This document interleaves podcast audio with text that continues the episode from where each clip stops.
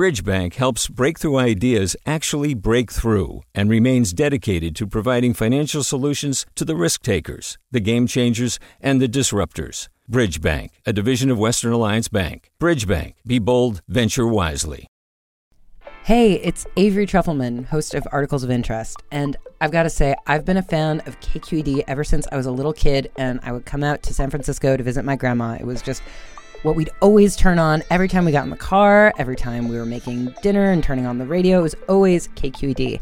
And then over the years, I've become a massive fan of KQED podcasts because this is local reporting at its best. These are answers to questions you've always wanted to know, interviews with exciting, unusual voices, necessary journalism, all told with love and care and artistry. And did you know that a majority of KQED's funding actually comes from members? It's just people like you and me supporting the programs they love while also getting access to cool events, behind the scenes footage, and so much more. If you want to sign up and be a part of this amazing community, visit donate.kqed.org slash podcasts to become a member today. That's podcasts with an S.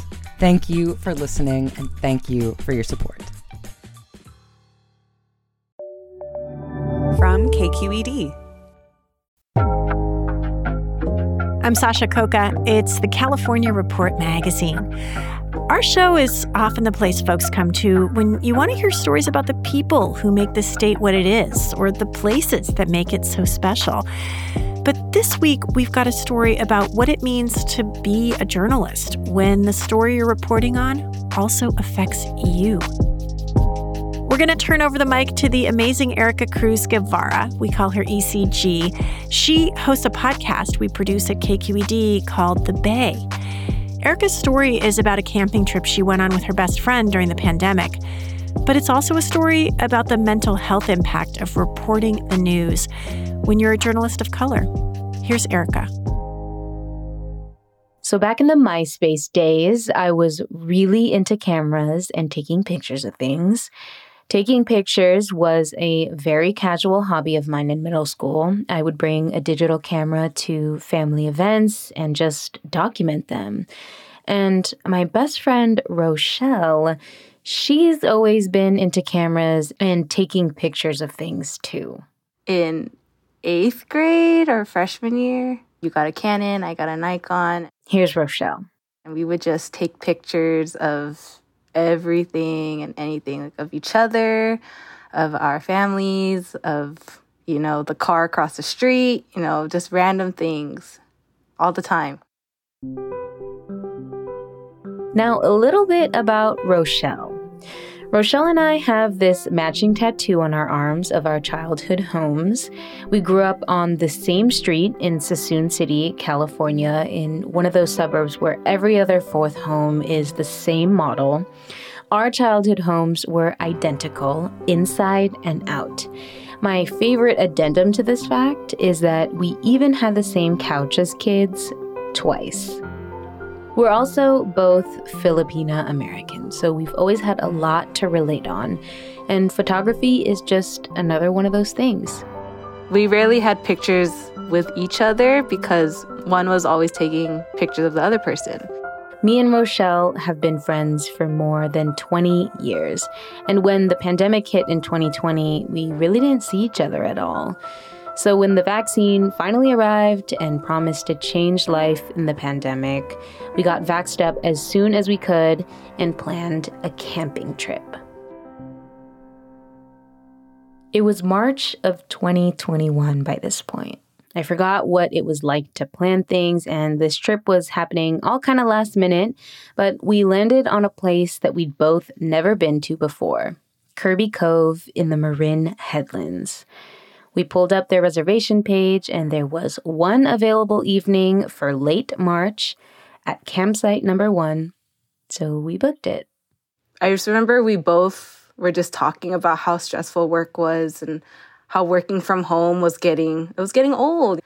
I know we didn't really see each other. So we just needed that break from our like everyday lives. Now, this was my first big trip out of the house since the start of the pandemic. As a journalist, I needed a break from the news, and Rochelle needed a break from her job as a coordinator for an after school program, which she'd been running via Zoom. We hadn't had quality time with each other in months. We both needed this. And then Atlanta happened. We want to start with a horrific shooting rampage in Georgia that has left. We're learning some new dead. details about CBS a string of shootings at Atlanta area spas that left news, eight deadly shootings dead.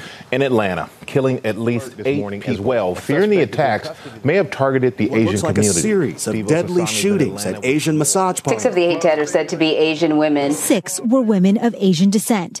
Police say the 21 year old suspect admitted to the shooting, saying he blames the spas for providing an outlet for his addiction to sex.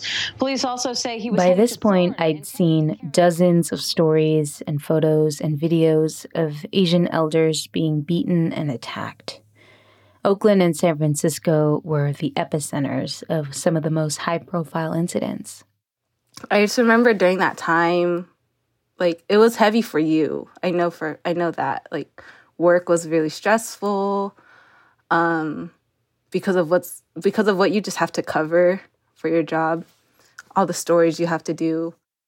As a producer working in local daily news, it was my job to pay attention to those things, to let them swirl in my mind and figure out how to cover them.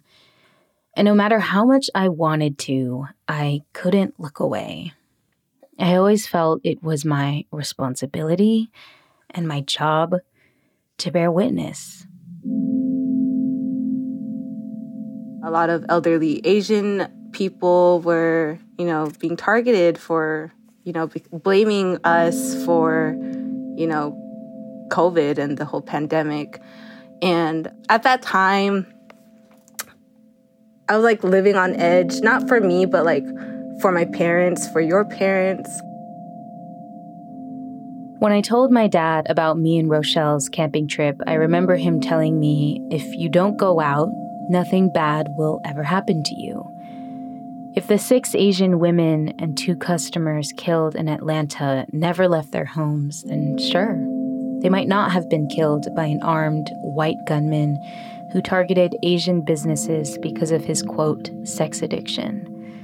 Sometimes when I go out, I worry my dad will prove me right. But as journalists, we're not really supposed to have big feelings about the stories that we work on.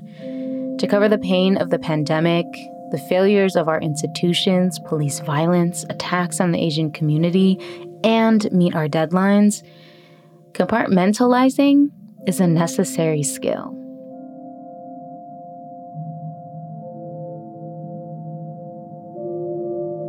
So I spent the week of the Atlanta shooting shoving my feelings to the back of my mind just to get through work. And by the end of the week, I was just happy to be getting away. I packed my car for one night of camping with my best friend. When we finally got to our campsite, man, it was very I was I was speechless. Kirby Cove is this amazing grove of cypress and eucalyptus and pine with its own private little beach. One spot that always pops up in my head was this little like field of calla lilies. I don't know if you remember that. Yeah. And like the sun was just like hitting them from behind and like Yeah. it was just so beautiful. It was like a movie. Yeah. One of the descriptions of Kirby Cove on the official Golden Gate National Parks Conservancy website says, quote, "No other beach in the world has a view like this." It just felt really nice to just be outdoors and enjoy the vitamin D and like also getting to do that with you cuz I haven't like we haven't seen each other for so long.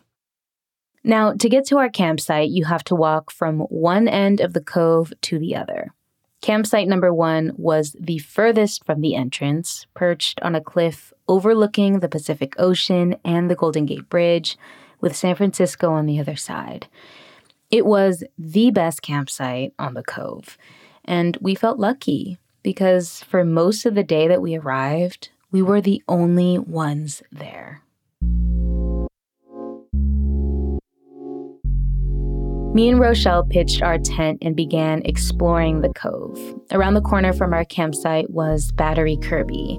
It's this large slab of concrete built into the hillside and used to defend the coasts during wartime.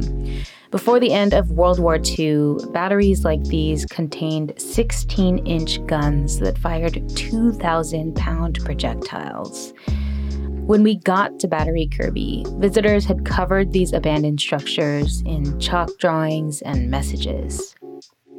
I remember at first we we saw the chalk and we didn't know like we were like, "Oh, what should we write on this?" Cuz you know people mm-hmm. were like the other drawings on there were like smiley faces, rainbows or like profanity, whatever, but we had this whole wall, empty wall of mm-hmm. like a, like a canvas. Like what what could we write? You started writing. Um, stop AAPI hate because that was just the week leading to our camping trip. That was it was it was everywhere. Because mm-hmm. maybe it was just also like a hey, there there are Asians here at this campground. Like we don't want any harm or whatever. Rochelle wrote, Love us like you love our food under my message on the battery wall.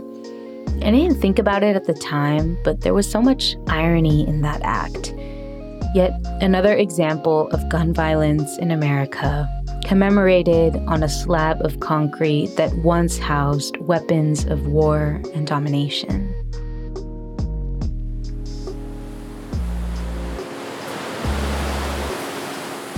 After we finished exploring the rest of the cove, we made our way down to the beach and touched the water.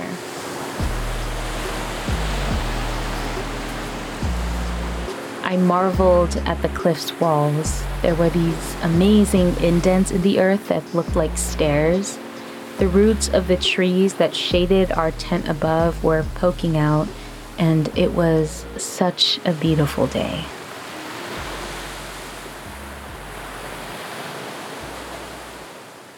As the sun began to set, we walked back through the cove to the entrance where our car was and brought the remainder of our things to our campsite. More campers had begun showing up and pitching their own tents around the cove. And I started to take stock of who else was camping at the cove that night. One campsite was a group of white high school boys with their one Asian friend at another site was a group of men drinking beers who gave off bachelor party in the wilderness vibes. I couldn't help but notice that there weren't any other women around, or any people of color for that matter, with the exception of the one Asian kid. And I started to become painfully aware of my body.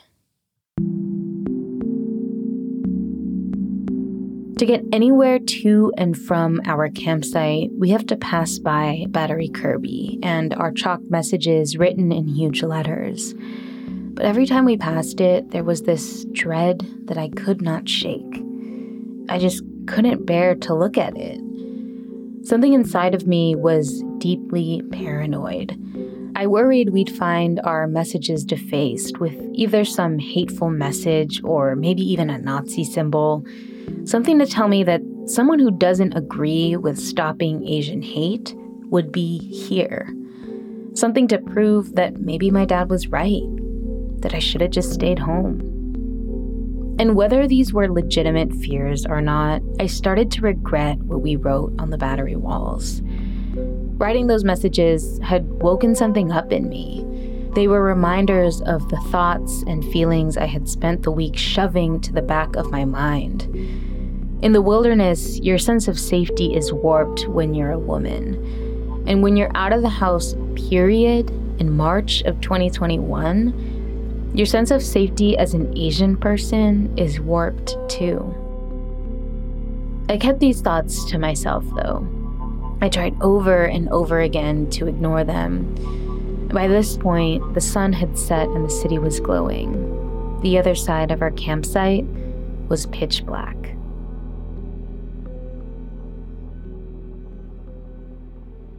I didn't want any of these feelings to ruin the trip, so I stuck to the itinerary. I'd printed out the New York Times' 36 questions that lead to love before the trip. Me and Rochelle had planned to do this activity together after dinner. According to the preamble to the questions, the idea is that mutual vulnerability fosters closeness. And I learned things about Rochelle that I didn't know before.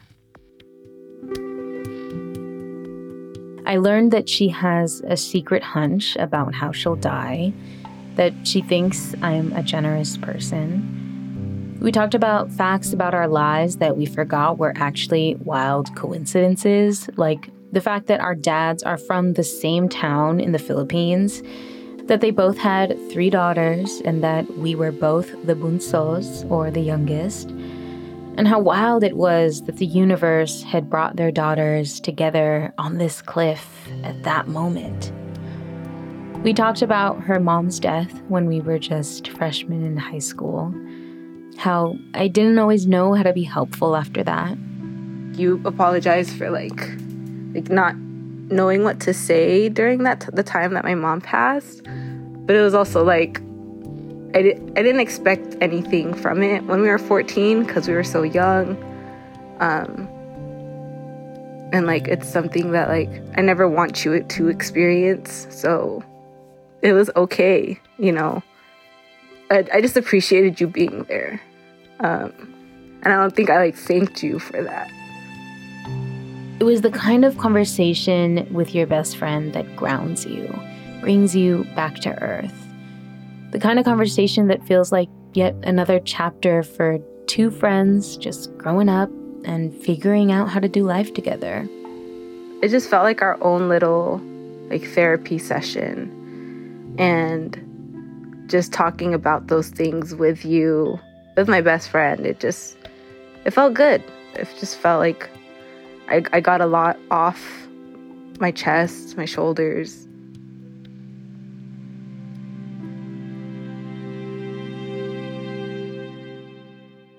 I only mentioned my fear and paranoia to Rochelle once that night.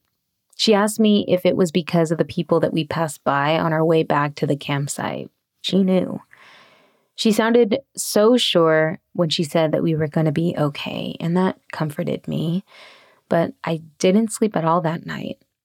Instead, I gamed out an escape from our spot on the cliff in case someone tried to enter our tent. I even imagined waking up to a group of white men lounging in our chairs and helping themselves to all of our food. Every rustle in the leaves made my heart stop. Rochelle's brother in law slipped a knife in her bag just in case, but we accidentally left it inside of the lockbox that secures our food from wild animals, and it was dozens of feet away from our tent. I tried to focus on the sound of the ocean but I probably slept a total of three hours that night. We woke up pretty early, I felt like seven, eight. Um, and I remember like waking up hearing the, like the waves from the beach. You were already awake, I think. Um, mm-hmm. I asked if like you were okay, and you were telling me you barely slept because you were scared from the night before, but um think just like getting out of our tent and like seeing that like everything our, our all our stuff was still there, you know. Mm-hmm. Um getting that morning sun felt really nice. When we went to the bathroom down the hill from our campsite, the group of high school boys and the bachelor party in the wilderness were all gone. We were alone again like no no cars, nothing, like not even a a tent was there. But yeah, it was also just like a relief, like I guess that we were safe. Mm-hmm. That was like the main thing. Me and Rochelle ate ramen for breakfast and took in the final hours of the most amazing view of the Golden Gate Bridge before it was time to pack up and go home.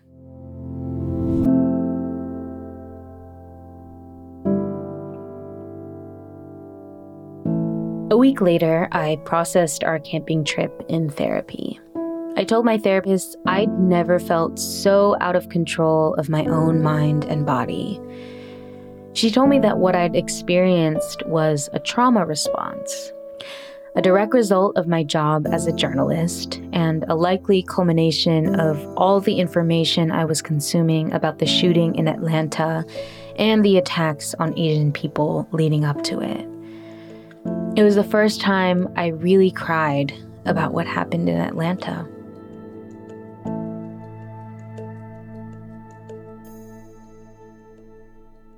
In journalism school, you don't really learn about the psychological impact of this work or how to mitigate it. And when it's your community under attack, how do you stop yourself from having big feelings about the story? How do you compartmentalize that? For Black, Native, Latinx, and Asian journalists, we are expected to do this every day under the guise of objectivity when what we really mean to say is the guise of whiteness. After the Atlanta shooting, Asian journalists reported being told by their superiors that they weren't allowed to cover the story for fear that Asian reporters couldn't cover it fairly. By telling journalists of color to remove ourselves from stories, it's asking us to whitewash them. When in reality, our experiences, our hurt, our pain, and our fear only illuminate the truth.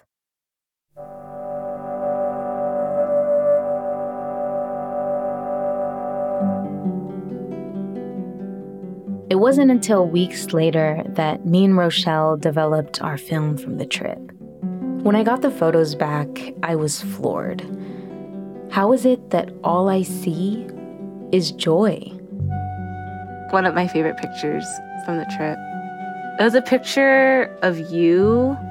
You were just facing the ocean, and in front of you was the Golden Gate Bridge, and um, you can see faintly the Bay Bridge. I feel like we both captured like not just like the beauty of like Kirby Cove, but like the beauty of of us and like each other just like looking at those pictures, yeah, it was just like a very happy time in my life, even though we were both going through our our own things. Um, it, it didn't it didn't show, that's for sure, in those pictures.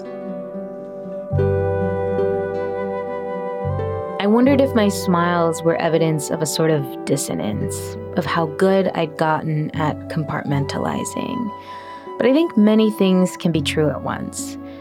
I'm glad that this is what I have to remember of our trip, because they also show me that we can make art out of tragedy and pain, that when I'm afraid, fear insists that I return home to my body, that maybe this is what it looks like to return to my own body, if even for a photo.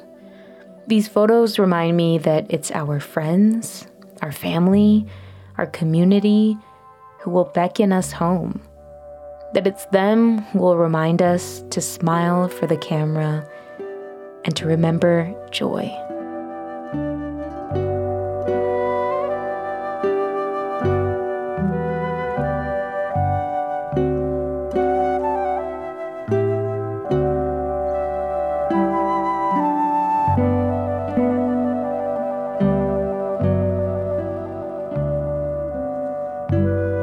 Was Ericka Cruz Guevarra, host of the podcast The Bay. She originally produced and wrote that story for Hella Asian, which is a live community event hosted at KQED by the San Francisco chapter of the Asian American Journalists Association. Thanks so much to the folks behind this event, especially Ryan Davis and Cecilia Lei. Kristen Huang edited the live version of this story, and this recorded version was edited by Alan Montecillo. Shout out to producer Maria Esquinca for gathering some of the sound you heard in this story.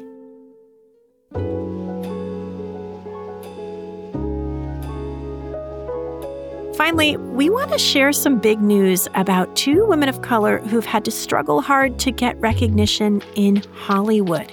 We've brought you profiles of each of them here on the California Report magazine. The first is Native American actress Sacheen Littlefeather. She recently got an apology from the Academy of Motion Picture Arts and Sciences.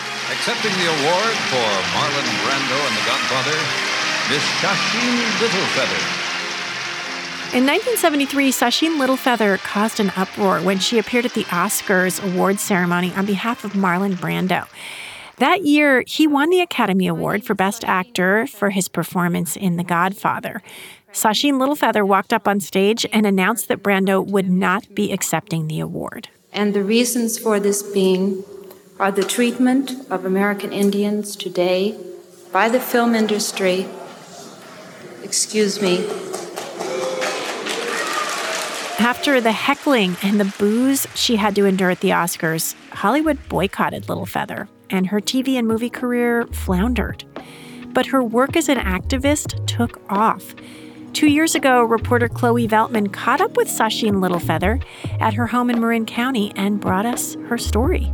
The more that Native American Indian people like myself speak out, the more understanding that there becomes the truth has got to win out above all the lies that have been told about us by the dominant society. Almost 50 years after that night at the Oscars, former Academy President David Rubin wrote that the abuse Littlefeather experienced was, quote, unwarranted and unjustified. And he went on to write that the emotional burden she lived through and the cost to her career in the film industry are irreparable. For too long, the courage you showed has been unacknowledged, he wrote. Next month, the Academy will host a special event with Sacheen Littlefeather featuring a public apology and a celebration of Indigenous culture.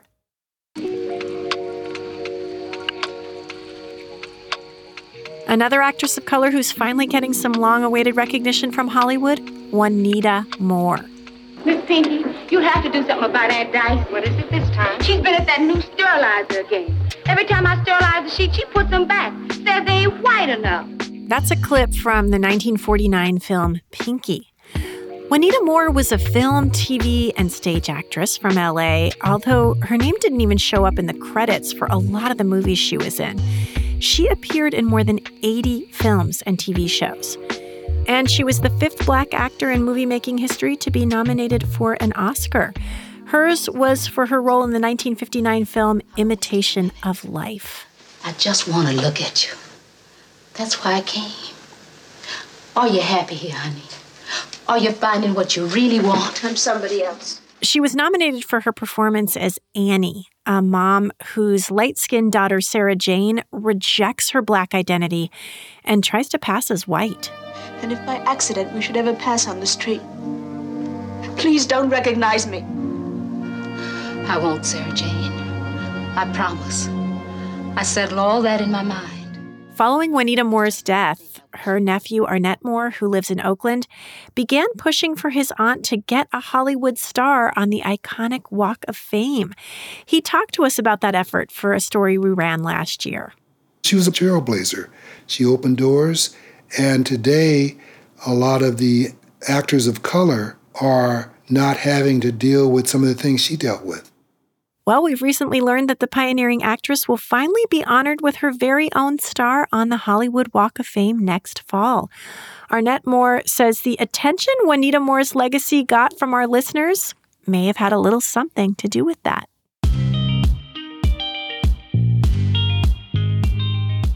And that's it for the California Report magazine for this week. We're a production of KQED in San Francisco.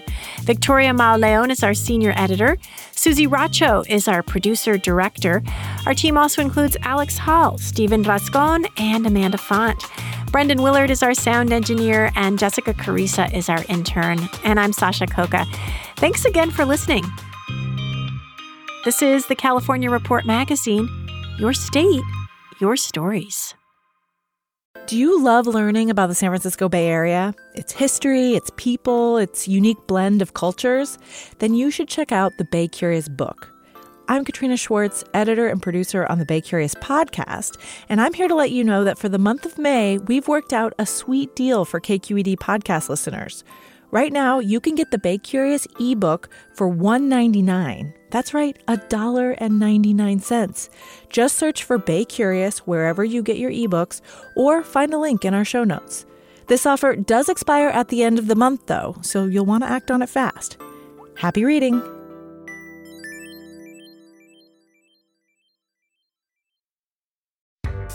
Hi there, I'm Randa Fattah from Throughline. If you're listening to this podcast, you know that KQED produces exceptional storytelling that keeps you informed, inspired, and entertained. Their podcasts cover issues from your neighborhood to the entire country and everything in between. Support this work today. You can help us continue to bring quality podcasts to your ears. Just head to donate.kqed.org slash podcast. That's donate.kqed.org slash podcast.